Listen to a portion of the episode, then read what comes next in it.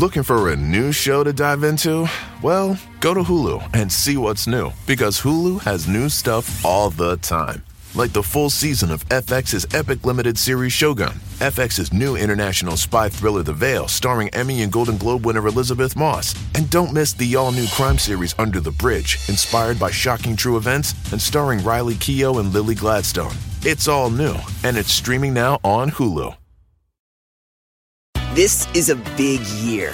The Ohio Lottery's golden anniversary. 50 years of excitement, of growing jackpots and crossed fingers. 50 years of funding for schools, of changed lives and brightened days.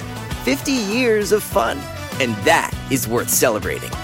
So watch for can't miss promotions, huge events, and new games that will make the Ohio Lottery's 50th year its biggest one yet. Learn more at funturns50.com.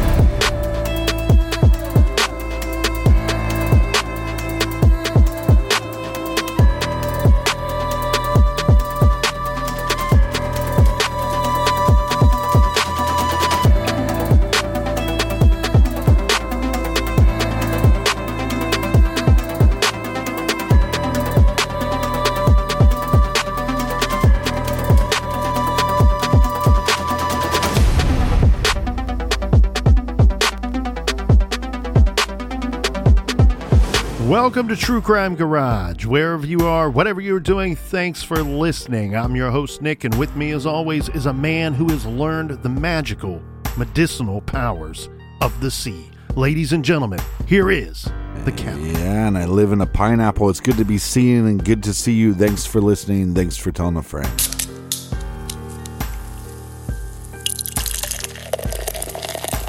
This week, we are very excited to be featuring a great beer from our friends at Fat Bottom Brewing Company in beautiful Nashville, Tennessee. Fat Bottom is the official craft beer partner of the MLS's Nashville Soccer Club. And everyone should try this wonderful session IPA from Fat Bottom called Breakaway Session IPA. Breakaway has amazing fruit aromas and citrus forward hops, and a little punch as well in this easy drinking IPA. Garage grade four and a quarter bottle caps out of five. And here's some praise and thank you that goes out to our friends for helping us out with this week's beer run. First up, a cheers to Joshua in Mount Eaton, Ohio. And a big we like your jib to Ashley in Hamilton, Ohio. Next up, here's a big Ron Swanson please and thank you that goes out to Ma Ata and Shawnee, Kansas. And a big shout out to Lauren in Warwick, New York. Next up, here's a cheers to Kevin in Indian Head, Maryland. And last but certainly not least, we have Daniel in Essexville, Michigan. Everyone we just mentioned, they went to our website, truecrimegarage.com, and helped us out with this week's beer fund. Yeah, BWRUN, Beer Run. If you need more True Crime Garage for your earballs, and we know you do because your balls are sweaty, uh, you need to go over to truecrimegarage.com and click on the off the record link. It's our bonus show. It's on Stitcher Premium, and you'll love it, guaranteed. It's Oprah's favorite show. It's Jason Segel's favorite show. It's it's Ted Lasso's favorite show. You'll enjoy it. Check that out. Thanks for the support. And that is enough of the business. All right, everybody, gather around, grab a chair, grab a beer. Let's talk some true crime.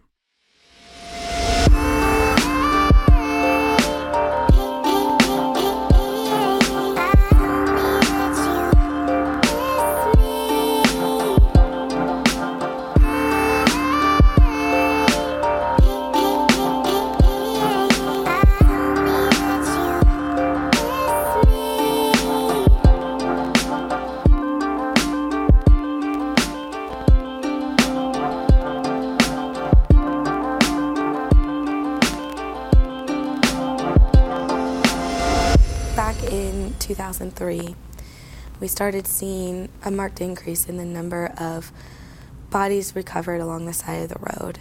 And as we started digging into it more and more, we started noticing within our database a number of bodies along the side of the road. Victims kept coming up as prostitutes, specifically truck stop prostitutes, and one after another, our main suspects or confirmed offenders were identified as truck drivers.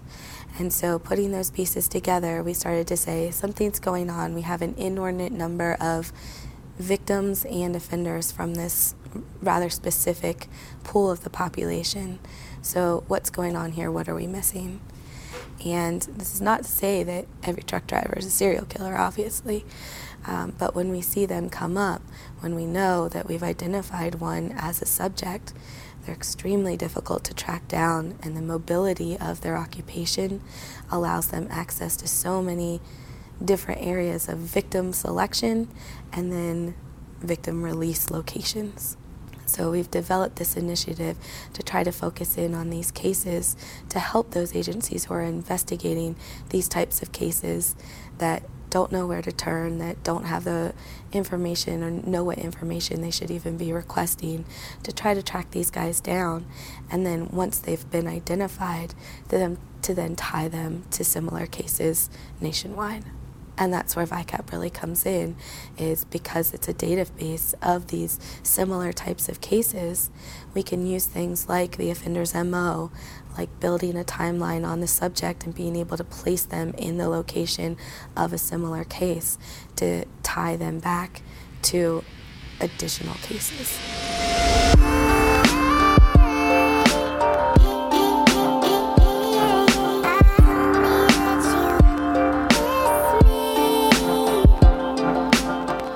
You heard it right there. That is the voice of a great woman, an incredible crime fighter who we have talked about so much recently on this greatest of true crime shows. Greatest, of course, that is if you prefer a little hint of garage in your crime reporting. Turns out most do.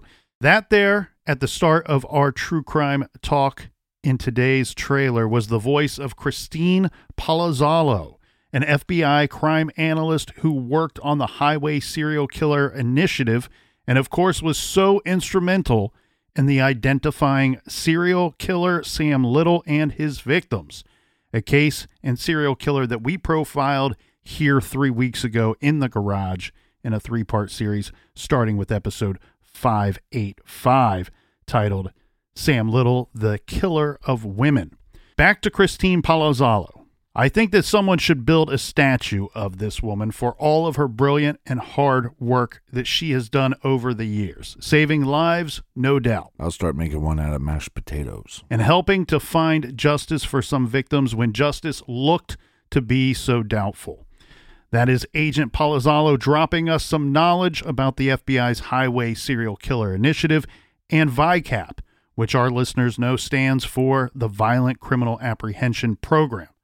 Now, we are going to start off today talking about a young woman named Tammy Jo Zywicki, who unfortunately could possibly fit into both of those categories concerning the FBI, the Highway Serial Killer Initiative, and VICAP. And this is such a scary and sad story. Tammy Jo Zywicki was a wonderful, very intelligent, bright, enthusiastic young woman. Now, if anyone wants to look Tammy up, you can find her on the FBI's website, fbi.gov. Tammy can be found under the Seeking Information category. There, they have listed reward information as well, which says the FBI is offering a reward of up to $50,000 in this case. And listen carefully because this case is incredibly solvable. So listen carefully because, as our friend Robert Stack said, maybe you can help solve a mystery. We will start this true crime story off with a paragraph from Ron Arian's masterful article from People magazine that he wrote on this case titled The Long Road Back. Ron's article came out in August 23rd of 1993. This was one year after the crime and starts off by citing some statistics. Just keep in mind these statistics are from 1993. And the article starts off Statistics and crime reporting tell us much about murder in the U.S. We know that on average, 20,000 Americans are killed every year. And we often learn how they were murdered and why. Far less visible, however, are the repercussions of those homicides. The pain that a victim's family and friends must live with in the months and years after. This is the story of one such crime the killing of a 21 year old college student on or shortly after August 23, 1992, and how it challenged and changed the lives of her family, classmates, and community over the following 12 months. As in any investigation, Captain, the timeline is always extremely important. So let's dive right into the timeline. And a shout out here to the good folks over at uncovered.com who have one of the most comprehensive timelines for Tammy's case. Our timeline is going to start in August 21st, 1992. August 21st was a Friday that year. Now, we already said that Tammy was quite intelligent, but she was rather driven as well. In fact, Tammy is a double major in art history and Spanish, and she has recently returned from studying abroad in Madrid. Good for her, Captain. I think if I ever get the opportunity to go to Madrid, I don't think that I'm coming back. Nor would you study. But Tammy is back and she's getting ready to start her senior year at Grinnell College, which is a private school located in Grinnell, Iowa, home of the Fighting Squirrels. As said, she studied in Spain during the spring semester of her junior year. Then Tammy spent the summer living at home with her parents and working at a video store, this in New Jersey. On Friday, August 21st, Tammy and her younger brother Darren are leaving from their parents' home in New Jersey. It's my understanding that they moved there the year before when their father, Dan, was transferred. Tammy grew up most of her younger years in Greenville, South Carolina. So they're heading from New Jersey to Pittsburgh. This is because Tammy's parents, they're already in Pittsburgh. They're visiting either family or friends, and Tammy and Darren will be stopping there and staying the night. Darren is 19 years old and he's attending Northwestern University. The plan Tammy and Darren will stay the night in Pittsburgh with their parents. From there, they will drive about seven and a half hours to Northwestern University to get Darren to campus. Tammy will stay one night there with a friend of hers at Northwestern, and then Tammy will continue on, traveling solo from Northwestern University to Grinnell College. So Sammy will travel the 295 miles from Northwestern to Grinnell by herself. This is roughly a four and a half to five and a half hour drive, depending on route. And anybody that's done any traveling knows that's two long days of travel. So everything starts off according to plan. Tammy and Darren arrive in Pittsburgh. They stay the night there. On Saturday, August 22nd, Tammy and Darren make the long trip from Pittsburgh to Evanston, Illinois, home of Northwestern University. Now, this leg of the trip was not only the longest part of the drive, but this is where they start to run into some car trouble. Tammy is driving a white 1985 Pontiac T1000 four door hatchback. Darren would later say that they had to stop a couple of times because the engine was stalled. The T1000 model sounds like a Terminator model. From the Long Road Back article, Darren explains, quote, the engine would just decelerate. The oil light would flicker. And then when you'd pull over, the engine would shut off. After the next two stalls, I added oil and water and it ran fine. Once in Evanston, Tammy drops Darren off and then she stays the night with her friend. This brings us to Sunday, August 23rd. Before Tammy left, Darren says he checked everything on the Pontiac and told Tammy if the car started doing what it had done the day before, to just stop somewhere, like at a rest area, and wait until the evening when it was cooler, and then continue to drive. So it sounds to me, Captain, like the car was mostly overheating. Sounds to me to be the problem and this being August as well. Well, just because we're in the garage doesn't mean we're mechanics. Tammy left Evanston, Illinois, heading west to Grinnell. Tammy made it past Chicago, heading toward Interstate 80. At about 5:05 p.m. that Sunday, about 4 hours after she had said goodbye to her brother, An Illinois State police officer spotted a white 1985 Pontiac parked on the westbound shoulder of I 80. This is five miles east of LaSalle, located next to mile marker 83. The locked car was tagged as an abandoned vehicle. Now, not until 2 p.m. the next day, which would be Monday, the vehicle would be towed away. And not until 7 p.m would the owner be identified of this abandoned vehicle? All right, but we need to fill in some of the gaps here. Yes, Captain. So we have Tammy. She leaves her friend's home around lunchtime that day. Now, at approximately 3 to 4 p.m., witnesses would later report seeing Tammy pulled over on the shoulder of Interstate 80. This is, as said, next to mile marker 83, the exit for Utica. So, unfortunately, she doesn't make it very far before she runs into what we can presume was additional car trouble. Right. Depending on what route one would take, you are looking at a four and a half to five and a half hour drive from Northwestern to Grinnell College. Tammy only made it about an hour and 40 minutes to about two hours of drive time. Her route is a little curious to me. I would have taken 88 until it picks up Interstate 80. So she's a little further south than what I would have expected, but it is still en route to Grinnell. Now, here's where things get a little messy. Police say, according to eyewitness statements, they have about 20 different vehicle types that supposedly stopped to help Tammy, but one in particular stood out to law enforcement. That was a semi truck or a tractor trailer. Before we get back to the article, it is important to note that Tammy's friends at Grinnell College often just called her Z. On Monday, August 24th, now this is back at home in New Jersey, her parents, the Zywickis, had expected Tammy to make her usual check in call when she arrived at Grinnell. When she didn't telephone on Sunday evening, turns out neither parent was overly concerned. They said, quote, we thought she had probably met up with friends and it got too late to call. This is Tammy's mother saying this. Her name is Joanne. But by Monday morning, when they still hadn't heard from Tammy, they began to worry. And we have her father, Hank, says, by then we knew something was wrong. It just wasn't like her not to check in with us. You were stating that there was problems with the car before, and hey, if I just add a little bit of water, I add a little oil, it fixes the problem. It could be the reason why her driving plan is a little different than what you would have taken because there could have been some issue going on with the car that she tried to, you know, make a stop to fix, got back on the freeway, and and then then the car stopped working.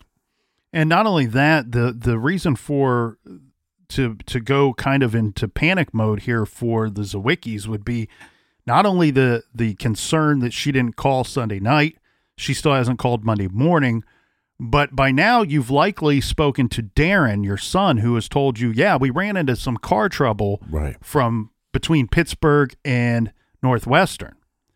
And I told her what to do. The car checked out and looked to be fine when she left. But now you know, hey, my 21 year old daughter is driving solo by herself for five and a half hours, roughly, in a vehicle that is not in tip top shape.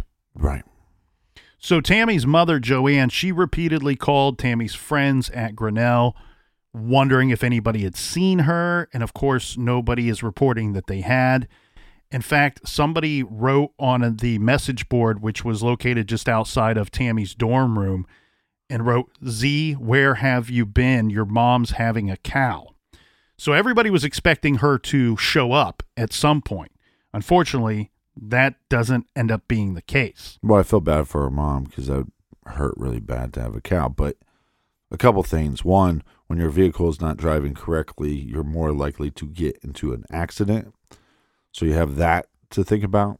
Or if she pulls over on the side of the road, she could get hit by a moving vehicle. Um, people drive like yahoos. And then you have the other possibility that if she breaks down in a bad location, that she's met with the wrong crowd or somebody with nefarious thoughts stops to help her instead of somebody uh, being a good Samaritan. So a lot of possibilities of of putting yourself in a bad position. So now we have both parents that are extremely worried. Joanne asked Grinnell police to look for Tammy's car, then began calling Iowa and Illinois state police. It was only after their daughter's hatchback had been towed and a description logged on a computer that the Zywickis learned of its location. Now, keep in mind, this is, we've already pointed out, this is going to be later on Monday once this vehicle is towed. So, Hank, when he finds out this new information, her father, he immediately filed a missing persons report with the Illinois police because that's where the vehicle was found in the state of Illinois.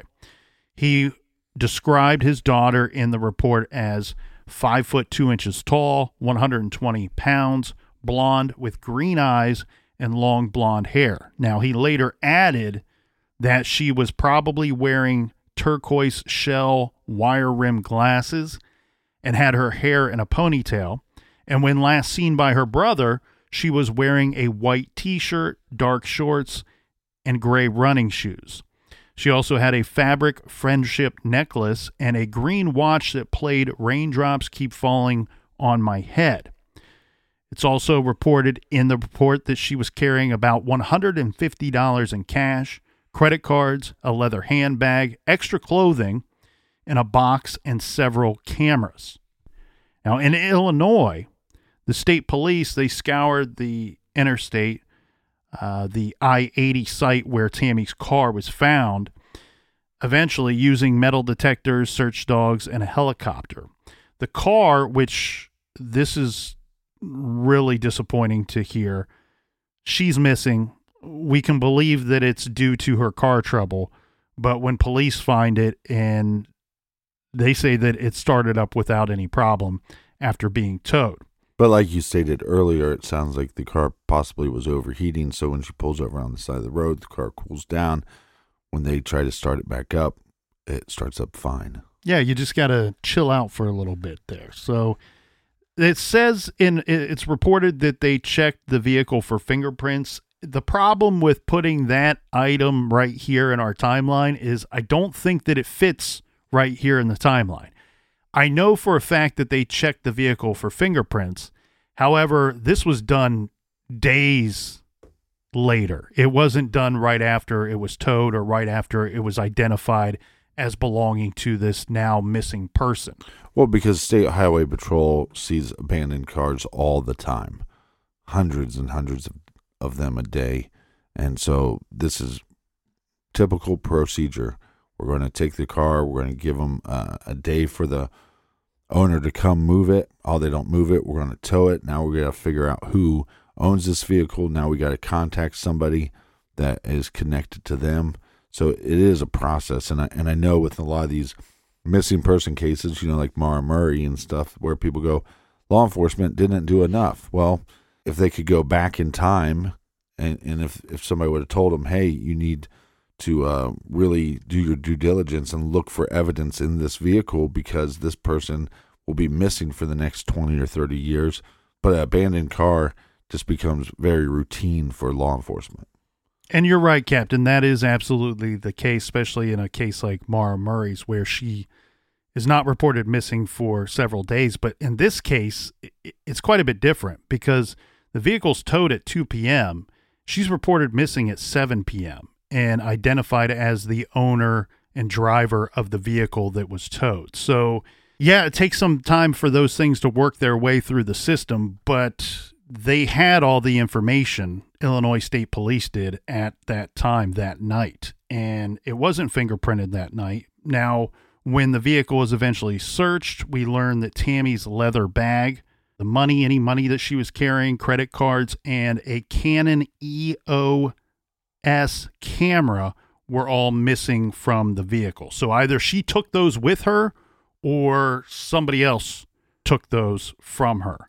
On Monday, August 31st, investigators announced that they were looking for a white five axle semi tractor trailer with two brownish diagonal stripes on both the tractor and trailer. They say that Drive by witnesses reported seeing the truck and its driver near mile marker 83 on Interstate 80 on August 23rd, roughly between 3 and 4 p.m.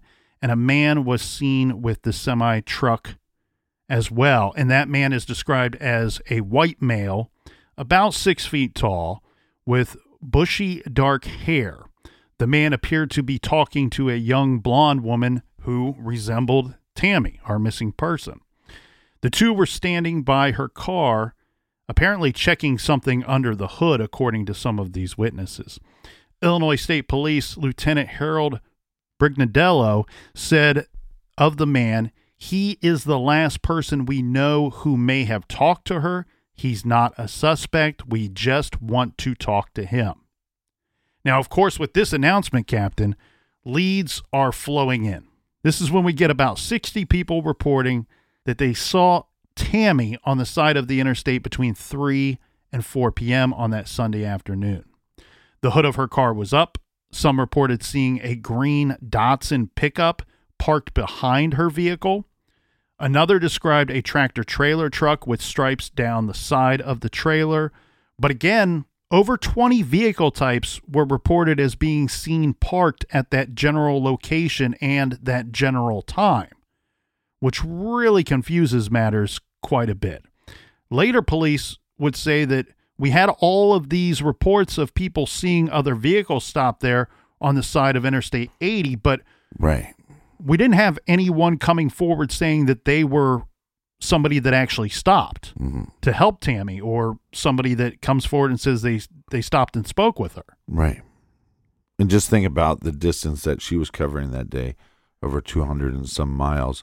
If somebody stopped to help her that was traveling a distance like that, there they could be 2 to 300 miles away when cops are looking for answers. 9 days after Tammy disappears. This is on Tuesday, September 1st. A man driving on Interstate 44. This is in Missouri, in the state of Missouri. This is 490 miles from where Tammy was last seen. This man was driving for his work that day and he stopped because he was concerned that his tools in the back of his truck were getting wet. It was raining fairly heavily at this time when he stops. While stopped, he noticed something wrapped in a blanket, secured on both ends with duct tape. It was about 14 feet from the edge of the roadway. He said there was a foul odor. The man is 37 year old Lonnie DeMont. He said, quote, I was finished and was coming around to the front of the truck when I smelled the odor. I looked right and saw the blanket in the grass just from the shape of it. I could tell it was a body. So DeMont drove to a nearby highway patrol station and tells them what he witnessed. Then he returns to the scene with an officer. They made a small cut in the blanket and saw a human leg. The body, which was lying face up on a grassy slope, again about 14 feet from the pavement, had been wrapped tightly in a white twin size sheet and a dull red blanket. Silver duct tape closed off both ends.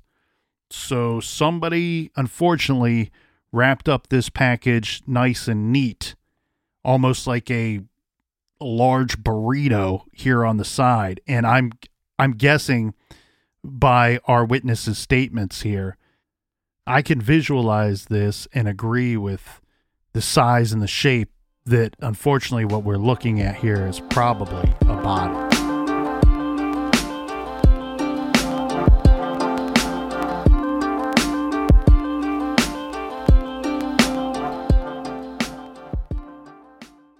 Do you want to set your child up for success? Of course you do. That's why you need to check out IXL Learning today.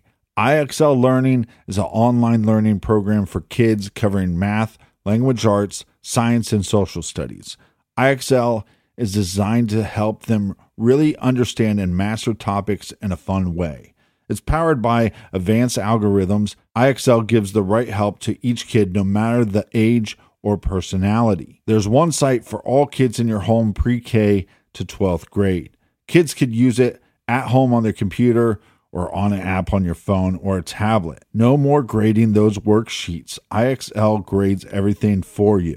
One in four students in the U.S. are learning with IXL. IXL is used in 95 of the top 100 school districts in the U.S. I love recommending IXL learning. Kids can learn at home or on the go. And all my friends and family that are using it absolutely love it because it's so easy to set up and so easy to use. And even the kids that I've recommended it to their parents have told me, hey, Captain, thank you. I was having problems in math and my parents couldn't help me, but IXL could. Do you want to get your kids back on track or do you just want to get your kids ahead? Do so with IXL Learning. Make an impact on your child's learning. Get IXL now. And True Crime Garage listeners get an exclusive 20% off IXL membership when you sign up today at IXL.com slash garage. Visit IXL.com slash garage to get the most effective learning program out there at the best price. Check out IXL.com slash garage today. The best part of spring cleaning takeaway is the post clean clarity you get. It's kind of like when you find out that you've been paying a fortune for wireless. When Mint Mobile has phone plans for $15 a month when you purchase a three month plan, it's time to switch to Mint Mobile. All plans come with high speed data and unlimited talk and text delivered on the nation's largest 5G network. Use your own phone with any Mint Mobile plan and bring your phone number along with all of your existing contacts. Ditch overpriced wireless with Mint Mobile's limited time deal and get 3 months of premium wireless service for 15 bucks a month. Save a lot of money with Mint Mobile. Get their great mobile wireless service delivered on the nation's largest 5G network. That's premium service at a great price. To get this new customer offer and your new 3-month unlimited wireless plan for just 15 bucks a month, go to mintmobile.com slash TCG. That's mintmobile.com slash TCG. Cut your wireless bill to 15 bucks a month at mintmobile.com slash TCG. $45 upfront payment required, equivalent to $15 a month. New customers on first three month plan only. Speed slower above 40 gigabytes on unlimited plan. Additional taxes, fees, and restrictions apply. See Mint Mobile for details. Warmer, sunnier days are calling. Fuel up for them with Factor's no prep, no mess meals. Meet your wellness goals in time for summer thanks to the menu of chef crafted meals with options like Calorie Smart, Protein Plus, and Keto. Factor's fresh, never frozen meals are dietitian approved and ready to eat in just two minutes. So no matter how busy you are, you'll always have time to enjoy nutritious, great tasting meals. With 35 different meals and more than 60 add ons to choose from every week, you'll always have new flavors to explore. Crush your wellness goals this May with dietitian approved meals and ingredients that you can trust. Make your day delicious from breakfast to dessert.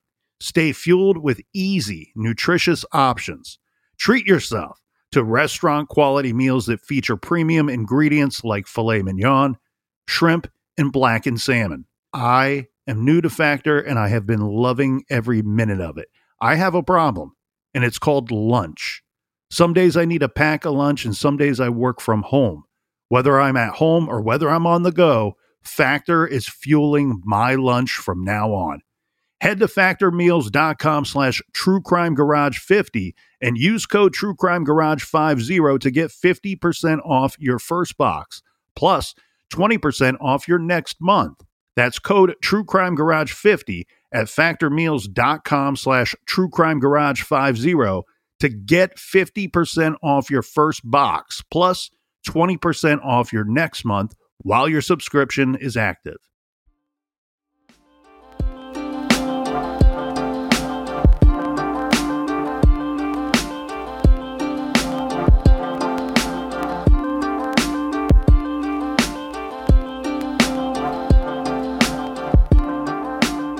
All right, we are back. Cheers, mates. Cheers. Cheers to you, Colonel. Now, they're not going to be able to, identify this body right away. Right. Unfortunately, it's going to take dental records that would soon tell detectives that this was, in fact, the body of their missing college student, Tammy Zywicki. Tammy was wearing an East Side Eagles t shirt and shorts that had a Greenville County Recreation Soccer League logo on it. Important to note, really kind of a bizarre fact of this case. These are not the clothes that she had on when she left Evanston. Remember, we have our witnesses there her friend, her brother that saw her right before she left. She also had on lacy panties and a bra embroidered with the word love. And the brassiere was like a nude color or, or flesh tone. And we have her mother who goes on record, Joanne, stating this is not anything that Tammy would have picked out for herself or purchased for herself to her knowledge. So, So- go ahead. So it leans towards this idea that maybe a perpetrator uh, abducts her or tricks her into get in. Hey, get into my vehicle. I'll take you down to the gas station. Well, now once I get you in the vehicle, I can control you, and then he puts her in a situation where he says you need to put on this outfit or you need to put on this lingerie or whatever. That seems like the situation, but keep in mind the East Side Eagles t shirt and the shorts with the Greenville County Recreational Soccer League logo on them. Those those two items belong to her. She just wasn't wearing those according to our witnesses when she left just a few hours earlier. But yeah, you're right with the undergarments. This according to her family, they're saying these were we don't believe these to be hers and we believe whoever abducted her made her wear these for whatever reason at some point. Now, the Lawrence County coroner, his name is Don Lakin, had performed the first examination of what was initially described as a shoeless, badly decomposed body. And he states in his early report it appeared to be a white female, approximately 16 to 24 years of age. She was clothed in a blue t shirt with East Side Eagles Soccer 1989 printed in white lettering on the front and had a pair of faded blue cutoff sweatpants, athletic socks. Uh, that is the description of her clothing. Some of the more grim findings from our coroner here are seven puncture wounds made by a sharp instrument no more than a half inch wide. These were found in the upper chest area. The weapon had penetrated the lungs, liver, and pericardial sac around the heart. The victim's right bicep was also punctured, possibly due to a struggle, or maybe she went to defend herself or block the knife with her hand or arm and received the puncture to the right bicep. Right. A bruise like discoloration appeared on the right side of her neck. Interesting. And then a quote from the coroner says The odd part was she didn't appear to have any blood, just some body fluids on the sheet and blanket from the decomposition. End quote. He estimated that the body had been out in the sun for four, maybe five days. All right, so let's take some inventory of the situation here, shall we? Our victim has been stabbed seven times, six times in a circular pattern around her heart, and once in her right arm. The knife used was small, per the report, most likely a penknife, is what experts have said. And I've reviewed conflicting reports on the amount of defensive wounds. Some say that she put up quite a struggle, others say that there was a surprising lack of defensive wounds. I'm not 100% sure why the discrepancy in this description. Well, hopefully she was able to rip this son of a bitch's testicles out. But discrepancies like this make it hard to examine the case. Yeah, and it sounds to me like they've done a couple of examinations, so maybe they had other findings later. But again, we can only report to you what we have viewed and read ourselves. And from the prior information in that report, the other thing that really sucks here for any type of investigation is we don't get a good idea of when she was killed or where. Right? We're we're simply told that he estimated that she had been out in the sun for four or maybe five days. Well, it was nine days later from the time that she was, we can just say abducted. We don't have to keep saying disappeared or went missing. It's obvious at this point that she's been abducted by somebody and had to have been abducted on that day that her vehicle broke down. So it's nine days later when the body is found. And if our coroner is suggesting that it's four or five days out in the sun, I think he's kind of ballparking it here, Captain. I don't think he's, you know, giving us. Uh, I don't think that's a really a window of time that we should be Mm-hmm. Really anchored to here in our investigation. Right. But it does sound to me, unfortunately, like there was a possibility that she may have been held somewhere for a period of time. And obviously, they're stating she wasn't killed on the side of the road there. Everything points to she's been killed elsewhere. And then somebody pulls up and dumps the body there, 14 feet from the edge of the road on this off ramp. A lot of killers will take their victims back to their home and then torture them at their home. And then once they kill the victim they they dump the victim. But some of these truck drivers they can just they can use their truck as their little torture chamber. And when they're done with their victim they can then just dump them on the side of the road.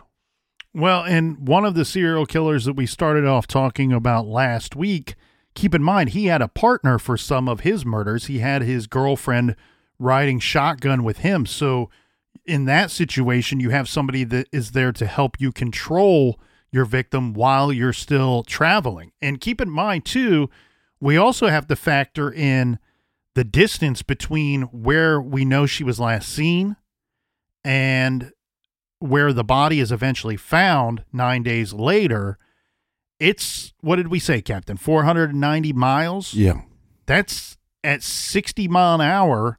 That's over eight hours of driving we love math right there. So we have at least one day in some kind of vehicle transporting the body, right regardless of the situation. And she may have been sitting out there, her body may have been on that roadside for the entirety of those four or five days, as the coroner was stating that she had been out in the sun. Doesn't mean that she had to have been there in that location, but he's saying she's been out in the sun and she may have been there that entire time. The other thing, too, and we're going to keep going back to this a couple times because it's worth really exploring and, and parsing out as much as we possibly can here. Mm-hmm. We have several reports of a bunch of sightings of such vehicles near mile marker 83, where Tammy was the last time uh, she was seen or believed to have been seen alive. This again, nine days before her body was discovered, almost 500 miles away. We have all of those sightings. We have all of those eyewitnesses, but apparently no one saw whoever left Tammy's body on the side of the road. Right. But again, a semi truck or a truck or a car being on the side of the road for five minutes is not that unusual. It's not going to be something that just sticks out like a sore thumb. And if you're doing anything in the middle of the night, Right. I don't know that anybody driving by is going to be very suspicious. Because Uh, a lot of truck drivers will pull over on the side of the road to sleep. Correct. And that probably was more likely in the early 90s than today. Well, and think about how much of your you only need to do limited activity to get the bo- body from a vehicle to this location on the side of the off ramp. Well, you're stating she's about 120 pounds. She's not that heavy. Well, and regardless, you're carrying her 14 feet. And what I, what I'm pointing out here is, if you have a small vehicle, that's one thing. But if you have a tractor trailer, that offers a decent amount of concealment too for what you are doing in that limited amount of time that you need to be doing it. Yeah, that's an excellent point. Now, so this is a week later after the body's found. This takes us to Tuesday, September 8th. Tammy Zywicki was laid to rest following a casket closed ceremony in a mass at a Catholic church in Newton, Pennsylvania. Now, by the time that Tammy was buried, the hunt for her killer had sparked nationwide interest. This especially after America's Most Wanted aired a spot announcement on her disappearance. That's what prompted a flood of tips about the truck with the diagonal stripes and logo that are now being phoned into the investigators. And because her death involved an abduction across state lines, remember, she was believed to be abducted in Illinois, she's found in Missouri. We have the FBI agents, uh, the FBI and agents from the FBI that will join the 14 Illinois state police investigators working with also the Missouri authorities on the case. Right. At the beginning of the investigation, the Zywickis criticized the police for treating Tammy's disappearance or how they treated her disappearance initially as though she were a runaway. And this is this is one of those things we've reviewed this stuff and seen this in other cases too. It's just incredibly disappointing. It's a real gut punch every single time. But we're going to we're going to stay on this for just a minute here because I have a big issue with this one. Okay. Look, we, Captain and I agree. You get like a, a victim or somebody that's missing that's the age like 12 Fired or up. under, 13 and under, and the cops look at you and say, well, Mm. they probably ran away. And you, you look at them cross eyed going, are you kidding me? They're too young to run away. What the? Now, maybe with 16, 17 year old, maybe if you have some kind of delinquent juvenile, I get that situation. Mm-hmm. But what their response was, what the Illinois State Police response was this Mm. She's probably off with a boyfriend somewhere. oh no no. to no. which the parents inform the police she does not have a boyfriend. To which then they were told, well, she's probably off with one of her guy friends somewhere. She'll turn up. this is why you don't assume because you make an ass out of you and me. You know, you shouldn't, especially in a, an investigation. You're just going to assume, oh, she's probably off with a boyfriend or something. That that's ridiculous. That's like you always say, lazy or stupid, and and I think that's both. Well, here's the thing too. I, I worry that just the wrong, lazy or stupid or both person answered the phone that day because you got to believe that there's plenty of good officers, men and women in the Illinois State Police eh, today, especially today, but even back then as well.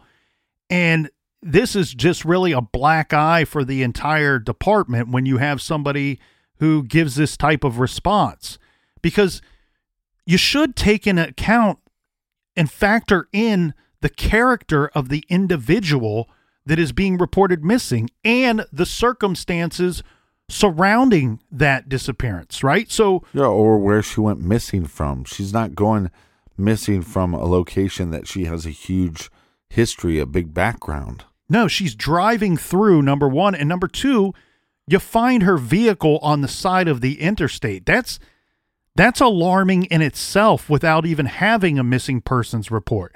I mean, And- think about this bullshit. Like, let's say I'm I'm from Ohio, and you find my car in West Virginia, and they just then assume, well, we don't know exactly where he was going or where he was heading, uh, but but but he probably was off with a girlfriend. What? There's no evidence of this. You you have no evidence that I I even know anybody in the area.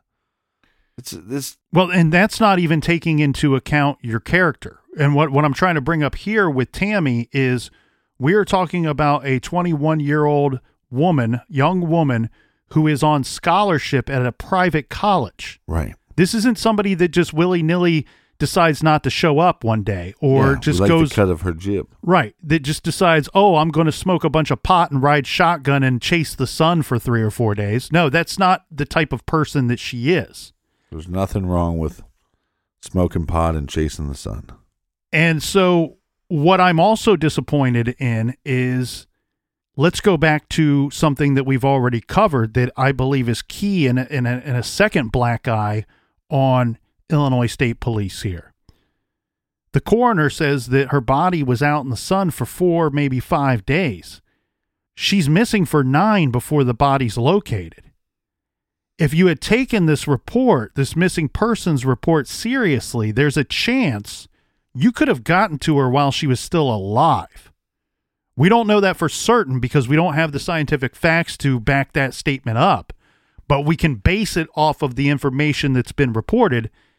That there was a possibility that you had a couple of days to find her. And instead, your answer is, well, she's probably off with some guy friend somewhere. Up to no good, mom and dad. Don't worry. She'll turn up in a couple of days. Well, and the detail that you brought up earlier that keeps swirling around my head is this idea that she was in clothes that her parents state belonged to her, but in undergarments that they don't believe are connected to their daughter. They don't believe she owned those undergarments. I mean, just Can't say with 100% certainty. We can only base it off of what the family has said, but Right. this is not something that they've wavered on over the years. They've said this from the time that she was found until today that we don't believe that those were hers. We have no reason to believe that they, they belong to her. So we have a task force, if you want to call it that, if you will, right? That we have the Illinois State Police involved, we have Missouri authorities, and we have FBI agents all involved. Now, the Zywickis over the years have pointed out that, especially in the early stages of this case, this investigation, they didn't feel like the communication between those three agencies or, or however many agencies were involved in this w- was great. They don't think the communication was great, that there may have been some infighting or, or at the very least not sharing of information. And we have said time and time again that the two of the best weapons that we have in fending off serial offenders these days is that we apprehend them faster right? We have less serial killers with numbers as high as 20, 30, 40 people right. because they're getting caught simply after one or two victims. And a lot of that is based off of two factors, two major key factors one, technology, and two, communication between all of these law enforcement agencies. Now, the highway, the FBI's Highway Serial Killer Initiative and VICAP and things like that are all key pieces in opening up those lines of communication and kicking off the conversations, keeping the information flowing and getting to the right people. Now, one thing I will say that is of good work in Tammy's case is she is on several databases, which is really to me the start of of any of this type of investigation that first thing I do when when we take a look at a case for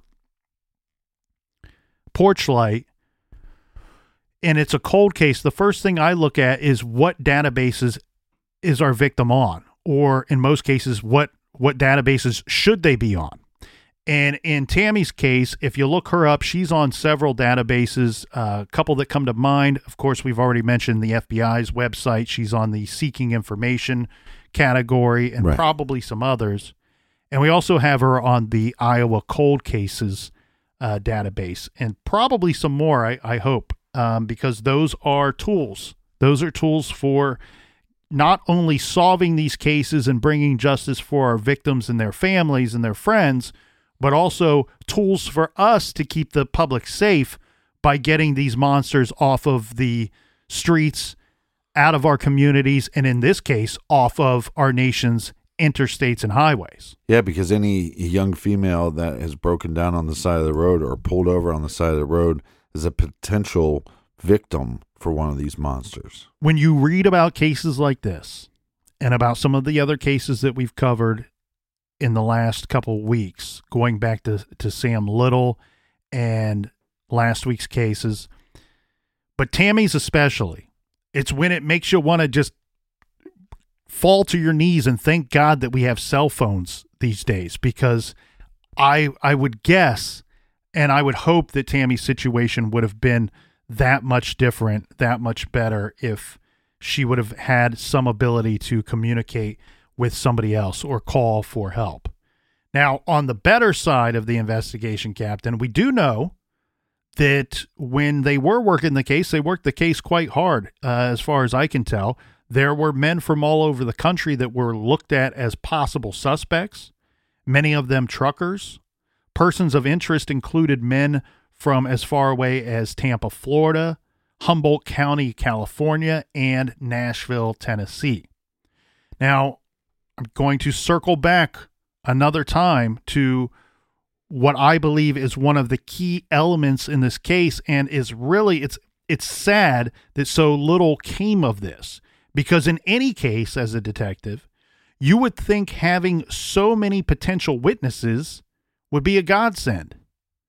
So in review and with a little more detail in the early weeks of the investigation, more than 60 drive by witnesses, 60 drive by witnesses reported having seen Tammy on August 23rd. Right.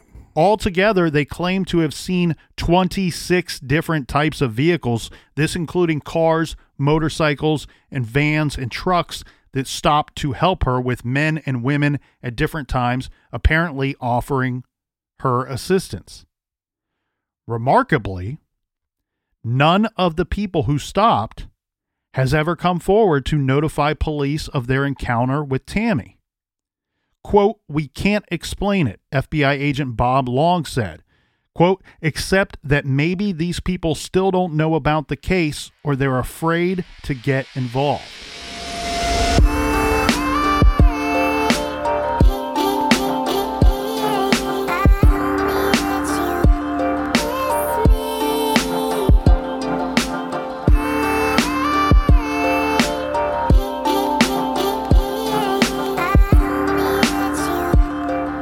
Pointed out there that the FBI is concerned that maybe people have not heard of this case or for some reason they would be afraid of coming forward. Look, it's been all of these years later, and nobody is going to fault you for calling in a tip or information today. Today is the day. Make it happen. If you know something, say something, report it. If you have any information, keep in mind there is a $50,000 reward for information leading to the identification of the individual or individuals responsible for the murder of Tammy Jo Zywicki. And the FBI would like for anyone with information to contact their local FBI office or the nearest American embassy or consulate. So much more to get to. We want to hear your thoughts on the blog at truecrimegarage.com. Join us back here tomorrow, same bat time, same bat channel. And until then, be good, be kind, and don't litter.